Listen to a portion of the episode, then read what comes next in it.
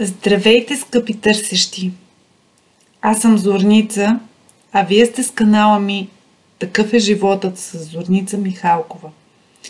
Днес продължавам с книгата "Осем срещи" на Готман и с поредната глава.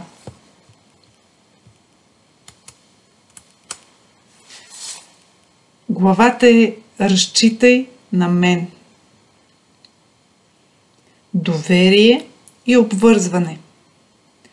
Бен и Лия се срещнаха в университета в Аризона. Всеки път, когато той излизаше от лекцията си "Въведение в астрономията", тя седеше отвън на стъпалата, докато чакаше да влезе в следващата си лекция. Бен не можеше да не я забележи. Той споделя: "Тя винаги четеше книга и нито веднъж не ме погледна. Ако имаше как да привлека вниманието й и да й кажа здравей, но тя винаги четеше. Това продължи пет седмици. Бях я изучил от главата до петите, но това е то. Дори не знаех как изглежда или какъв цвят са очите й, но тя ме привлече. Начинът, по който можеше да се съсредоточи, нейното присъствие, това събуди любопитството ми. Тя стана основна част от ежедневието ми, но тя нямаше представа, че съществува. Веднъж се опитах да се блъсна в нея, докато слизах по стълбите. Само леко я блъснах и дори тогава тя просто промърмори: няма проблем, когато аз се извиних и дори не вдигна поглед. Продължих да мисля за нея. Не само в дните, в които имах тази лекция, но всеки ден. Коя е тя? Как се казва? Какво чете?" Един ден Бен просто решил, че е достатъчно, когато излезе от лекция, той да седне малко по-надолу на стъпалата до нея. Лия споделя: "Той седеше много близо. Твърде близо. Сякаш раменете ни се докосваха. Четях Сартър. За моя част по философия. Философията не е шега. За мен беше трудно и се стараех да се съсредоточа. В началото се подразних и вдигнах глава, но там видях Бен с най-широката усмивка на лицето си, която казваше: намерих отдавна изгубен приятел." Бен си спомня изражението на Лия: "Бях толкова щастлив да видя цялото й лице и големите й кафеви очи, като напълно забравих, че не се познаваме.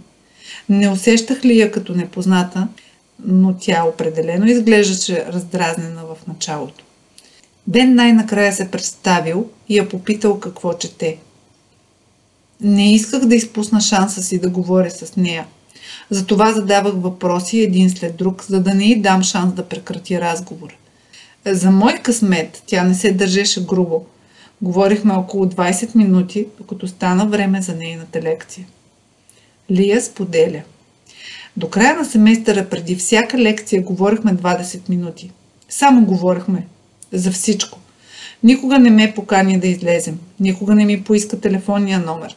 Той просто седеше на тези стъпала и се интересуваше за живота ми. Сега, като се замисля, беше малко странно.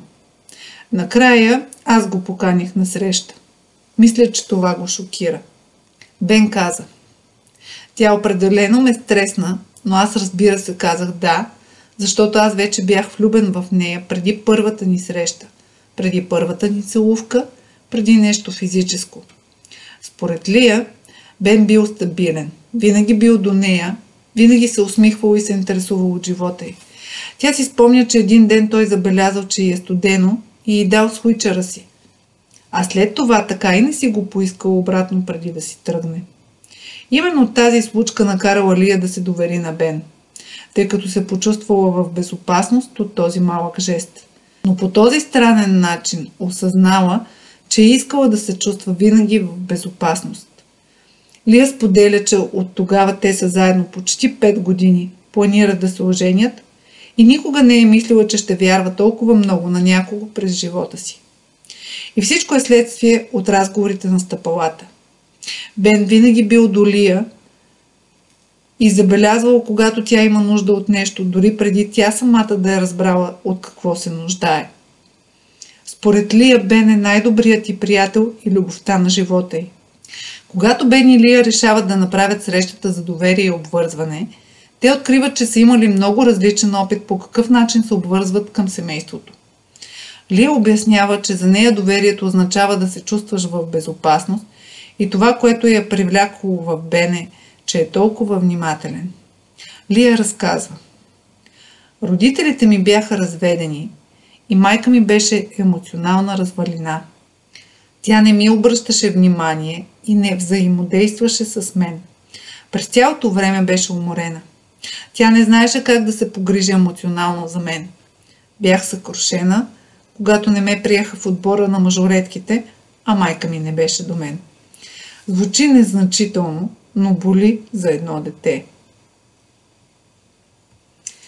Баща ми също не беше наоколо. Книгите ми бяха единствена утеха. Просто се изгубих в тях.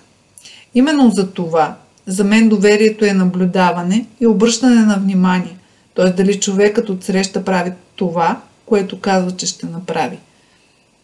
От друга страна, родителите на Бен никога не са се развеждали, но обвързването им се свеждало изцяло до тяхната вяра в Господ, че Бог е решил те да бъдат заедно. Бен си спомня: те бяха заедно и нашето семейство никога не се е разделило, но никога не видях родителите си да остават насаме. Всичко се въртеше около децата, ходенето на църква и тяхното ежедневие. Спомням си, че ги гледах как не си говорят и си мислех, че аз никога няма да постъпвам така. Родителите ми си бяха верни сексуално. Никога не си са изневерявали, но не бяха наистина отдадени един на друг. Виждах баща ми да се заглежда понякога по други жени и това беше странно. Бен и Лия откриха, че са имали много различен опит за това как изглежда обвързването. За Бен отиването на срещата за доверие било поучително. Никога не бях чувал за мажоретния отбор, но това е от значение. Знам колко е важно, когато обещая нещо, да го спазвам. И след като се наложи да наруша плановете ни, да отидем на къмпинг, реакцията от нейна страна вече има смисъл за мен. Не реагирах добре, засмя се Лия, но и двамата разбрахме след този разговор колко доверието е по-важно от това просто да не си изневеряват един на друг, което е лесният начин да мислим за обвързване и доверие. Това е просто обещанието за нещо, независимо дали е нещо голямо или малко, да му бъдем верни. И тя никога не ми върна свичера, засмя се Бен. Избор да се обвържеш. В една връзка обвързването е избор, който правим всеки ден, отново и отново. Избираме го дори когато сме уморени, претоварени и стресирани. Избираме го без значение дали сме срещнали друг привлекателен човек. Ние също го избираме всеки път, когато партньорът ни се нуждае от внимание и ние оставим книгата, която четем, или спрем да гледаме телевизия, или оставяме смартфона си, или спираме с каквото и да сме заети, за да покажем колко много партньорите ни значат за нас. Това признание може да изисква само усмивка или разговор, но каквото и да изисква, ние истински се опитваме да го покажем. Когато поставим връзката си като приоритет, като показваме, че това е приоритет, изграждаме доверие и демонстрираме нашата лоялност далеч отвъд всички думи, които казваме в сватбените си клетви. Това, което лабораторията за любов установи, е, че малките положителни неща, които се правят често, са от голямо значение при изграждането на този пашкул от доверие и безопасност в нашите взаимоотношения. И така, какво означава истинско обвързване? Най-очевидният смисъл е, че ние устояваме на изкушението да сме с други хора. Ние сме верни сексуално и емоционално на нашия партньор. Ние поддържаме граници във взаимоотношенията си извън брака. Покойната доктор Шърли Глас, един от водещите световни експерти по изневяра, написа книга озаглавена "Не просто приятели". Нейният опит се свежда до прозорци и стени. Когато сте женен или обвързан с партньор, в идеалният случай това, което правите, е да създадете стена около вас двамата с отворен прозорец между вас. Тази стена около вас двамата ви отделя от другите по отношение на вашите най-дълбоки емоционални и физически връзки. Това, което доктор Глас открива в нейното изследване е, че когато хората, особено хората, които са нещастни в своите връзки, започнат да се доверяват на друг човек за връзката си, те отварят прозорец към този външен човек. И когато пазят тази нова платонична или емоционална връзка в тайна от партньора си, те започват да изграждат стена между себе си и техният основен партньор.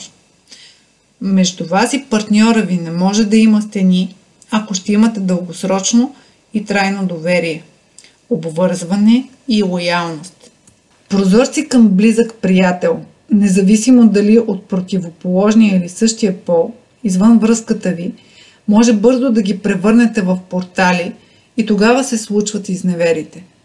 Не е невъзможно да имаш такива приятели, но трябва да бъдете наясно с вашите граници и това е огромен червен флаг. Ако някой от вас започне да пази в тайна от партньора си всяко ново приятелство. След това изграждате стена между вас, която нарушава вашето обвързване един към друг. Няма съмнение, че обвързването с даден човек може да бъде ужасяваща перспектива. Това означава да сложим всичките си яйца в една кошница. Няма да има кой да чака в резерва, ако тази връзка не се получи. Няма предпазна мрежа. Ако нещата не вървят добре, не отиваме при някой друг да се оплакваме. Вместо това, трябва да се обърнем директно към нашия партньор, за да решим нещата. Освен това, ако сме обвързани, получаваме, давайки на този човек всичко, което можем да предложим. Не е останало нищо за друг, трети човек. Това е рисковано решение, но е от съществено значение. Без това ниво на обвързаност, любовта няма да трае дълго. Избирането да си обвързан означава да приемете партньора си точно такъв какъвто е, въпреки недостатъците му. Това означава никога да не заплашвате да го напуснете, дори понякога да ви се иска да го направите. Това също означава да се грижите за болката на партньора си толкова, колкото, ако не и повече, от вашата собствена. Както Джон така точно казва, ако жена ми страда и я боли, моят свят спира, за да мога да я слушам. В една отдадена връзка и двамата ще спрете света, за да се опитате да разберете и облегчите болката на другия. Отчасти това е причината да встъпваме в брак и отчасти това е причината да се обичаме. Имаме нужда един от друг и трябва да бъдем необходими един на друг. Истинското обвързване е да се избираме един друг отново и отново, защото в крайна сметка това, което кара взаимоотношенията да работят, е решението, че искате те да работят. Има една стъпка, която води към всички предателства. Тя често се предприема, когато нещата не вървят добре във връзката. Тази стъпка е отрицателното сравнение на нашия партньор с други реални или въображаеми партньори, с които бихме могли да имаме алтернативни отношения. Това наричаме отрицателни композиции. Вместо да подхранвате благодарност за това, което имате с партньора си, подхранвате негодуванието за това, което ни липсва. Когато нещо ни притеснява в партньора ни, вместо да говорим за това, за да разберем къде нашите нужди се срещат в рамките на връзката, ние фантазираме за друга връзка и как бихме могли да получим това, което липсва от сегашната ни връзка в отношения с този въображаем партньор. Тези отрицателни композиции се превръщат в опасен начин за справяне с нашите негативни чувства във връзката. Скок в дълбокото. Преди много години Джон работи с една двойка няколко седмици. Вечерта, когато се появиха в уречения час, двойката даде да се разбере, че между тях всичко е приключило. Джон беше шестият терапевт, когато двойката посещаваше и до тук, що се отнася до тях, Терапията беше неуспешна и беше време да се разделят и с Джон като техен терапевт. Джон беше изненадан и съжали, че двойката решава да се откаже. Той мислеше, че терапията върви добре и напредват. "Бихте ли ми направили услуга?" попита Джон. "Тъй като вече сте платили за тази сесия, бихте ли искали да останете и да ми помогнете да разбера защо терапията ми с вас се провали? Като терапевт държа да се уча от неуспехите си." Двойката се съгласи да остане. Джон ги попита как е минала седмицата им. "Имахме ожесточен спор", започна жената, но след това съпругът ѝ я прекъсна, за да продължи историята. "Отидохме на парти и бях по средата на страхотен разговор с жена, която срещнах там. И тогава жена ми ме потупа по рамото, както винаги го прави, и каза, че е уморена и иска да се прибере в къщи и да си легне." Джон кимна. Беше свидетел как тази двойка винаги се бори с зъби и ногти, за да стигнат до взаимно съгласие. Той беше успешен бизнесмен, докато тя беше терапевт, който се отказал от практиката си, за да остане вкъщи с децата си. Техните спорове винаги са били свързани с време, пари и в крайна сметка кой ще издържи повече да отговаря на нападките на другия. Джон ги помоли да обяснят повече за случилото се на партито, което ги беше накарало да решат да прекратят терапията. "Е", каза мъжът, "тя беше уморена и искаше да си тръгне. Така че в колата по пътя за вкъщи и казах, че жената на партито наистина беше привлекателна и ми беше приятно да разговарям с нея." Джон не отговори, тъй като мъжът си спомни, че той казал на жена си, че тя вече не му говори така и той се е възбудил от жената на партито, защото тя флиртувала с него, а жена му не флиртувала с него от дълго време. "И какво отговори на това?" попита Джон жената. "Ядосах се и му казах да порасне и да спре да флиртува с други жени." "А какво всъщност си мислеше?" попита Джон. Жената спря за момент и след това каза: "Мислех, че можех да съм с по-зрял мъж и че мога да се справя по-добре." В този момент Джон разбрал защо терапията му не е работила и защо двойката е преминала през петима други терапевти преди да дойде при него. "Сега можете да си тръгнете", казал той на двойката. "Знам защо терапията не работи. Благодаря ви." Двойката била зашеметена и просто останали седнали. Помолили Джон да им каже какво е научил от техния спор и как той му изяснил къде е проблема. "Е", започнал Джон, "вие сте били влюбени, така че сте се сгодили и сте имали сватба. Купили сте си къща заедно и имате две деца заедно. Но няма обвързване във връзката ви. Винаги сте си мислили, че може и по-добре. Срещате жена на парти, докато се забавлявате добре, говорейки и флиртувайки, вие я сравнявате с съпругата си и си мислите, че можете да се справите по-добре. И когато той ви се оплаква, вие също мислите, че бихте могли да се справите по-добре с по-зрял мъж. Вие не сте наистина обвързани." Съпругът започнал да протестира. "Всичко, което прави е за семейството си. Жертвам се всеки ден. Какво искате да кажете с това, че не съм обвързан?" Съпругата също започна да протестира по повод нейната липса на обвързване. "Аз се грижа за всичко в къщи и аз също имам стресираща работа." Джон каза: "Нека ви разкажа историята на Алиса в страната на чудесата." Алиса вижда как много необичайен заек слиза в дупка и тя скача в дълбокото, без да се замисля. Тя няма представа какво ще бъде това пътуване и че страната на чудесата всъщност не е толкова страхотно място.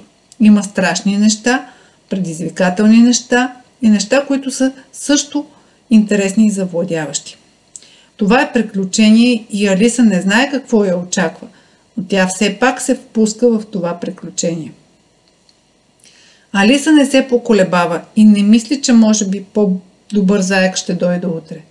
Тя чувства в сърцето си, че предприема дълго пътешествие и че въпреки трудностите то ще е вълшебно и невероятно. Алиса не поглежда назад и не се съмнява в приключението, което тя е избрала.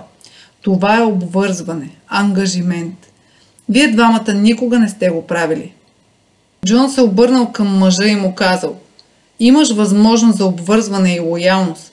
Отиваш на парти и мислиш, че ще срещнеш някой, който по-добре ще отговори на нуждите ти.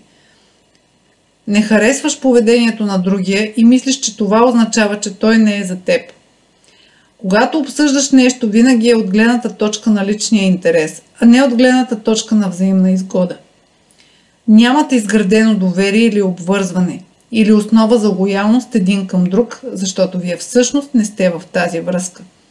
Ето защо никой терапевт не може да ви помогне. И двамата все още гледате през рамо, мислейки си, че тревата ще бъде по-зелена, ако последвате някой друг заек в някоя друга заешка дупка, в някоя различна страна на чудесата.“ Двойката си тръгна малко зашеметена и няколко месеца по-късно Джон им се обади да провери какво се случва с тях. Те казаха, че след като напуснали офиса на Джон, са прекарали много нощи, говорещи за обвързването и лоялността и какво всъщност означават тези думи за всеки от тях. Бяха се преместили в друг щат и ходеха при нов терапевт, който им помагаше да открият защо никога не са формирали истински сигурна привързаност един към друг или никога не са говорили за това какви са техните ценности и очаквания за доверие. Лоялност и обвързаност. Те звучаха обвързани и загрижени и Джон знаеше, че сега имат шанс да се борят за по-добра връзка. Откриване на собствена страна на чудесата. Ще дойде момент във връзката ви, когато нещата стават трудни, когато другият ви дразни, наранява чувствата ви или ви разочарова. И в този мрачен момент, когато сте ядосани, тъжни или разочаровани, може просто да започнете да се чудите дали сте избрали правилния заек, който да следвате в правилната заешка дупка. Може дори да имате момент, в който се чудите или дори вярвате, че бихте могли да се справите по-добре от човека, който е пред вас в този момент и ви дразни, или да ви наранява, или ви разочарова. Факт е, че двойки, които са наистина отдадени един към друг, не излизат с единия крак през вратата. Те са инвестирали всичко в тази единствена връзка. Всичките им яйца са в една кошница, те не заплашват да напуснат, когато времената станат трудни, и те не прекарват време да мислят, че техният идеален партньор все още е някъде там и че с тази фантазия животът ще бъде по-лесен или по-лесно ще бъдат задоволени техните нужди, отколкото истинският, много недостатъчен човек, който са избрали да обичат, почитат и ценят. И си заслужава, заявявайки отново: ако нещата не вървят добре в отношенията им, те изразяват своето притеснение за партньора си, вместо да се оплакват от партньора си на някого друг. Обвързването изисква определено ниво на уязвимост, което може да бъде много по-страшно от всичко, което Алиса някога е срещала в страната на чудесата. Ще отговори ли на моите нужди? Той наистина ли ще бъде до мен? Дали ще ме обича такъв какъвто съм, или ще се опита да ме промени? Ще ме критикува ли пред другите? Дали ще ме предаде? Ще ме обича ли и ще се грижи ли за мен, ако се разболея? Ще ме остави ли? Всичко това са много реални страхове, които може да имаме, когато решим да се обвържем с един човек за цял живот. Когато се влюбваме, често сме най-добрата версия на себе си. Ние се показваме с най-здравата страна в себе си. Но като отношенията се развиват, всеки човек става по-реален, по-прозрачен и следователно по-уязвим. Никой от нас не е идеален и никой от нас не е без индивидуални особености или страхове, независимо колко близки сме с партньора си. И ето откъде идва истинската магия. Колкото по-честни сме, толкова по-лесно можем да видим, че партньорът ни наистина ни обича такива, каквито сме, а не идеализираната ни версия, която се проявява, когато за първи път започнем да излизаме. Уязвимостта създава доверието, а доверието е кислородът, от който връзката ви трябва да диша. Доверието също се изгражда с течение на времето и в продължение на много разговори, като тези, които са имали Бен и Лия, и тези, които са предложени в тази книга. Доверието е фонът на всяка връзка. Това е дума за действие, както глагол, така и съществително.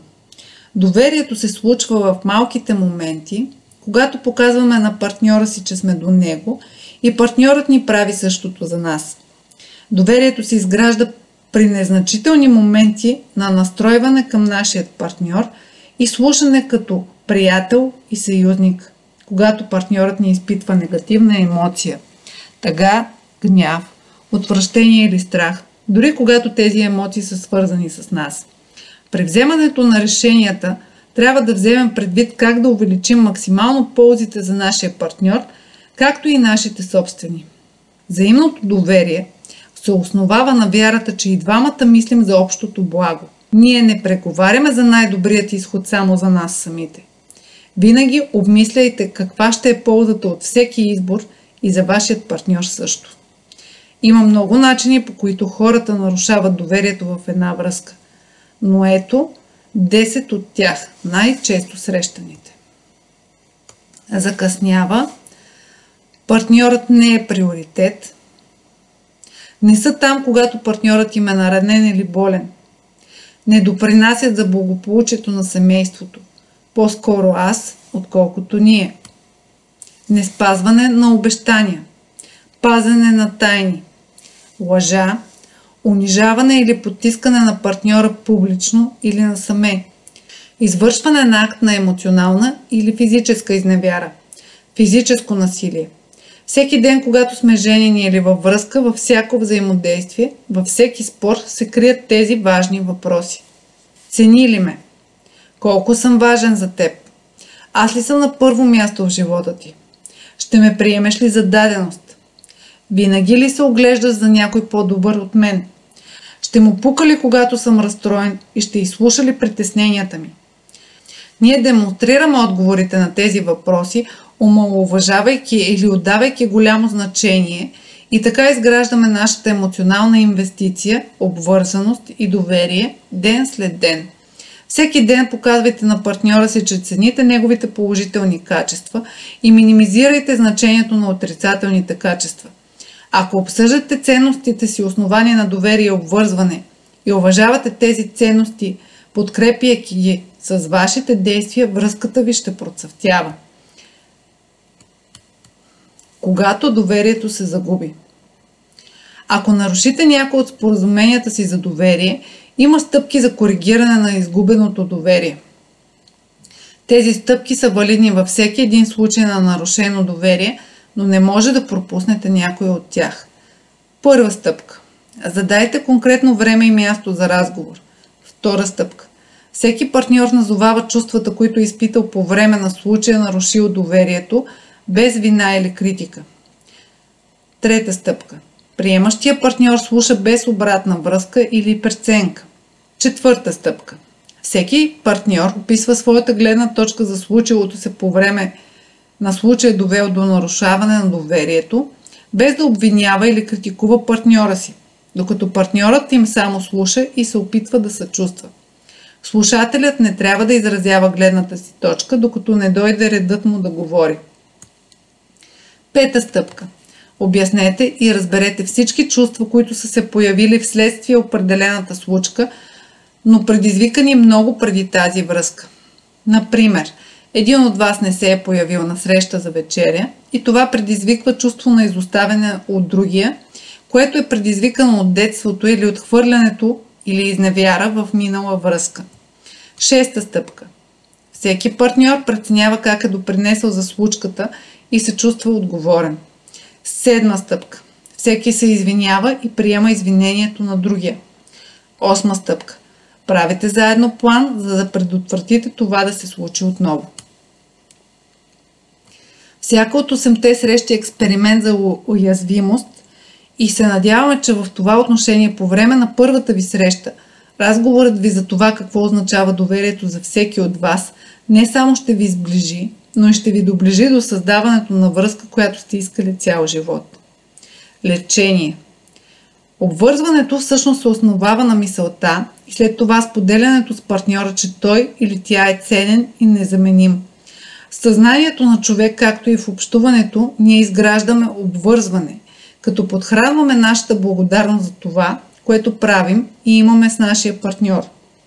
Ние си мислим, че никой не може да е като нашия партньор и в ума си увеличаваме положителните качества, които нашият партньор има, и минимизираме отрицателните. Ние мислим и казваме, че никой някъде там, реален или въображаем, може да се сравни с нашия партньор. От друга страна, предателството се подхранва чрез поделяне с партньора, че му липсват определени качества, без които просто не можем и следователно е много заменим. В ума, както и в общуването, ние изграждаме предателство, като подхранваме негодованието си за това, което липсва в партньора ни. Ние си мислим, че много хора могат лесно да бъдат като партньора ни и в ума си увеличаваме отрицателните качества, които партньорът ни има, и свеждаме до минимум положителните. Ние мислим и комуникираме, че други хора там, реални или въображаеми, могат лесно да се сравнят и дори да надминават нашия партньор. На следващите страници има деветдесет и девет начина, по които можете да цените партньорът си. Всъщност има милиони начини, но това би било много дълга книга. Благодаря ви! Бъдете уникални!